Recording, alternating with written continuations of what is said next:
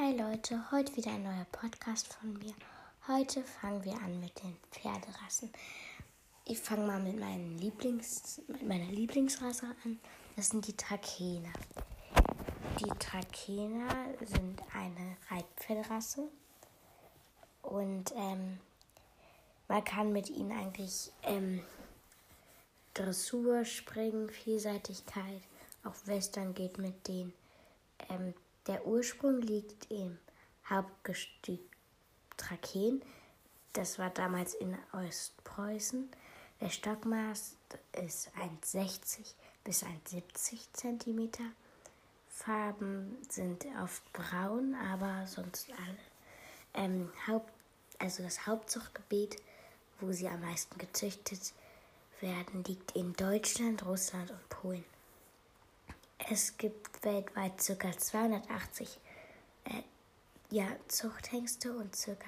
4500 Zuchtstuten. Ähm, das Haupt, also die meisten Sportarten, wo sie halt teilnehmen, sage ich jetzt mal, sind, äh, also was sie halt, als was die genutzt werden, sind Sportpferd, Veredler, Freizeitpferd und Farbpferd. Und ähm, ich finde die halt so toll, was man, also dass man mit ihnen einfach alles machen kann. Also halt die meisten ähm, Sportarten. Trakehner sind, ähm,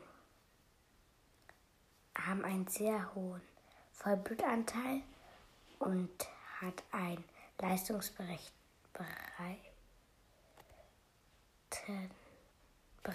und ausdauernder Charakter. Trakehner werden seit 1787 mit dem Symbol der siebenendigen Eichenstaufel gebrandet. Ähm,